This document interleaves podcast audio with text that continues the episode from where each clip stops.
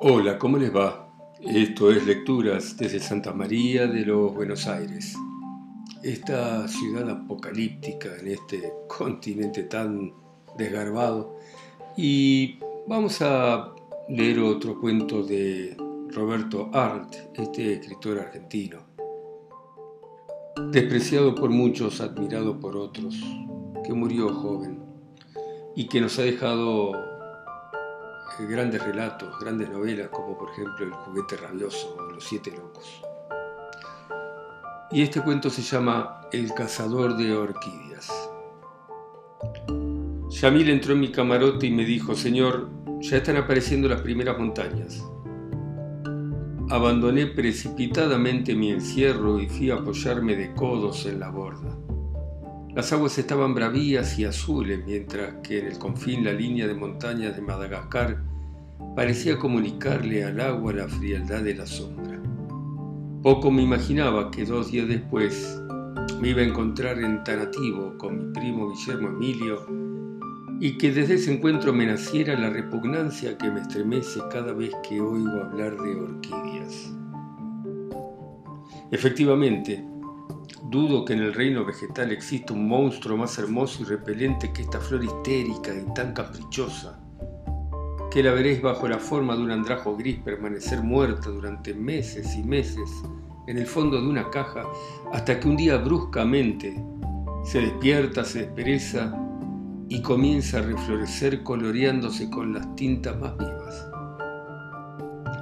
Yo ignoraba todas estas particularidades de la flor hasta que tropecé con Guillermo Emilio precisamente en Madagascar. Creo haber dicho que Guillermo Emilio era cazador de orquídeas. Durante mucho tiempo se dedicó a esta cacería en el sur de Brasil, pero luego, habiendo la justicia pedido su extradición por no sé qué delito de estafa, de un gran salto compuesto de numerosos y misteriosos, Isaac se trasladó a Colombia. En Colombia formó parte de una expedición inglesa que en el espacio de pocos meses cazó 2.000 ejemplares de orquídeas en las zonas boscosas y montañosas de Nueva Granada. La expedición estaba costosamente equipada y cuando los ingleses llegaron a Bogotá, de los 2.000 ejemplares les quedaban vivos únicamente dos. El resto malignamente se había marchitado y el financiador de la empresa, un lustrabotas enriquecido, enloqueció de furor. Completamente empobrecido y además mal mirado por la policía, Guillermo Emilio emigró a México, donde pretende que él fue el primero que descubrió la especie que conocemos bajo el nombre de orquídea del azafrán. No sé qué incidentes tuvo con un motivo. Los mexicanos son gente violenta que Guillermo Emilio desapareció de México con la misma presteza que anteriormente salió de Río Grande después de Natal.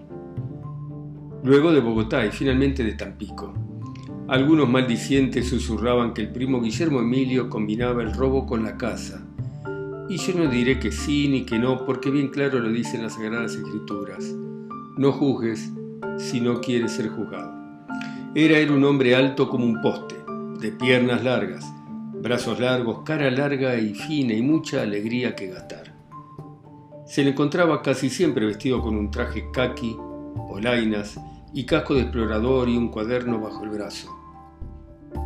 En este cuaderno estaban pegados varios recortes de periódicos de provincia donde se le veía junto a una planta de orquídeas acompañado de un grupo de indígenas sonrientes.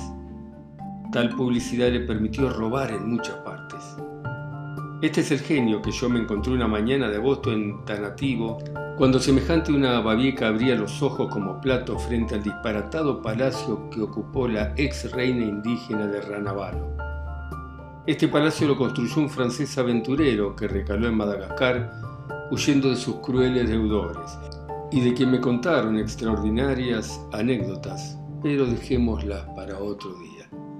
Estaba, como digo, de pie abriendo los ojos frente al palacio y rodeado de un grupo de cobrizas chiquillas con motas trenzadas y desparramadas como los flecos de una alfombra sobre su frente de chocolate.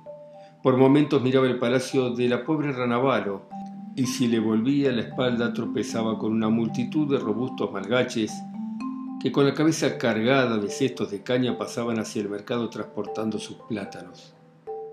También pasaban rechinantes carros arrastrados por pequeños cebúes despojados de su rabo por una infección que permite salvar al buey sacrificando su cola. Yo conocí un chiste muy divertido respecto al buey y su cola, pero ahora no lo recuerdo. Adelante. Mis proyectos eran variados. Uno consistía en marcharme a los arrozales de Ambro Hidratrimo, otro, y este me seducía particularmente, en cruzar oblicuamente la isla partiendo de Tarativo para el puerto de Majunga y embarcarme allí para el archipiélago de las Comores. Ninguno de estos proyectos estaba determinado por la necesidad de los negocios, sino por el placer. De pronto escuché una gritería y vi a un viejo con casco de corcho que salió maldiciendo y riéndose a la puerta de un almacén, y al tiempo que maldecía y se reía amenazaba con el puño la copa de un cocotero. Entonces, fijándome en dónde señalaba el viejo, vi un mono con un gran cigarro encendido que le había robado. En el almacén ladero un chino con un blusón azul que llegaba a los talones y una gran coleta miraba al mono que fumaba haciéndole amenazadoras señales. Tony, tú, Tú aquí, Tony. ¿Quién diablo me llamaba? Me volví allí, para mi desgracia, estaba el primo Guillermo, con su traje kaki y el cuaderno debajo del brazo. Mientras cambiábamos las primeras preguntas, yo pensaba en echarle escrupuloso candado a mi cartera. Sin embargo, me dejé persuadir y Guillermo, tomándome de un brazo, exclamó en voz alta, tan alta que creo que lo pudo escuchar el chino del Fondac Frontero. Nunca entres al restaurante de un chino, será un misterio para ti lo que te dé de comer. Terminó mi primo de pronunciar estas palabras, se corrió una cortinilla de avarorios y corpulento con una barba despejada sobre su pecho y un turbante del razonable diámetro de una piedra de molino apareció Tamán. Arrastrando sus amarillas babuchas por el piso de madera, se aproximó a nuestra mesa y Guillermo le dijo, Honorable Tamán, te presentaré a un primo mío perteneciente a una muy noble familia de América. Tamán me saludó al modo oriental, luego estrechó calurosamente mi mano y yo pensé si no había caído en una emboscada. Luego un chico tuerto con una lamentable chilada colgada de sus hombros y un fez rojo depositó tres vasos de café sobre la mesa y el primo Guillermo me lo presentó. Es sabio y virtuoso como el ojo de Alá. El pequeño tuerto me saludó lo mismo que su amo y el primo Guillermo continuó. A ti puedo confiarme. Miró en derredor cautelosamente.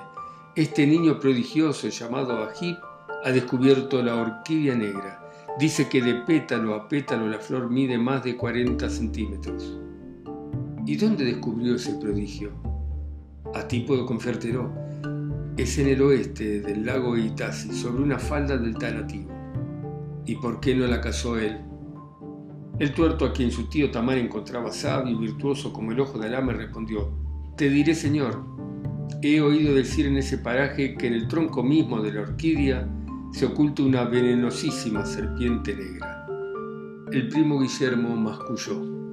Supersticiones. ¿No sabes acaso que el perfume de las orquídeas ahuyenta a las serpientes? ¿Y qué piensas hacer tú? intervine yo, que a mi pesar comenzaba a sentirme interesado en la aventura. Contrataré a dos indígenas, cargaremos el tronco en una angarilla y traeremos la orquídea aquí. Tamán, el dueño del tabuco, que bebía su café silenciosamente, remató el diálogo con estas palabras, al tiempo que acariciaba la nuca de su sobrino. Este precioso niño no se equivoca nunca, le aconseja un Jim. Finalmente, después de muchas conferencias, tratos y disputas, como se acostumbra en Oriente, Tamán le alquiló al primo Guillermo Emilio, su sobrino, con las siguientes condiciones, de cuya puntual enumeración fui testigo. Tamán, Convenimos tú y yo en que no le pegarás al niño con el puño ni con un bastón. Guillermo, únicamente le voy a pegar cuando haga falta. Tamán, pero ni con el puño ni con el bastón. Guillermo, pero sí podré utilizar una vara flexible. Tamán, sí podrás. Le darás además de comer suficientemente. Guillermo, sí. Le dejarás dormir donde quiera sin forzar su voluntad. Guillermo, sí, menos cuando esté de guardia. Tamán, no serás con él cruel ni autoritario Guillermo impaciente. No pretenderás que le trate como si fuera mi esposa preferida. Tamán, bueno, bueno. Te recomiendo la alegría de mi vida, al hijo de mi hermana y a la preferencia de mis ojos. Finalmente, una semana después, guiados por el tuerto Ajib, salimos de Tanativo en dirección al norte. Dos malgaches de pelo tan rizado que le formaba en torno de la cabeza una corona de flecos de alfombra nos acompañaban como cargueros. Primero cruzamos los arrabales y las aldeas vecinas, donde encontramos por todas partes, frente a sus cabañas de bambú y rafia, verdaderas colectividades de poltrones malgaches jugando al caratba, un juego muy parecido al nuestro que se conoce bajo el nombre de damas, con la diferencia que ellos, en vez de tener trenzado su tablero en una tabla, lo han pintado en un tronco de árbol. Después dejamos atrás una larga caravana de cargadores de carbón, semidesnudos, andrajosos, algunos ya completamente ciegos, otros con larga barba blanca caída sobre el pecho desnudo rayado de costillas. Algunos ayudaban a caminar con un báculo, y entre ellos venían jovencitas, y todos, sin distinción de edad, cargaban hasta cinco cestas redondas puestas una encima de la otra sobre la cabeza.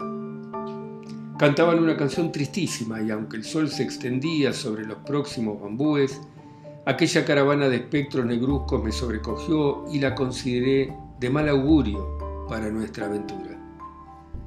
Al caer la tarde alcanzamos los primeros bosques de ravenales, plantas de bananos de hasta 30 metros de altura con anchas hojas como abanicos. Indescriptibles gritos de monos acompañaban nuestra marcha. Nunca imaginé que los monos pudieran concertar tan variadísimas sinfonías de chillidos, rugidos, lamentaciones, gritos, ronquidos, rebuznos y aullidos como los que estas bestias peludas, negruzcas, rojas y amarillentas componían desde sus alturas. El ojo de Alá, como irreverentemente llamaba Tamán a su sobrino Ahib, se había humanizado.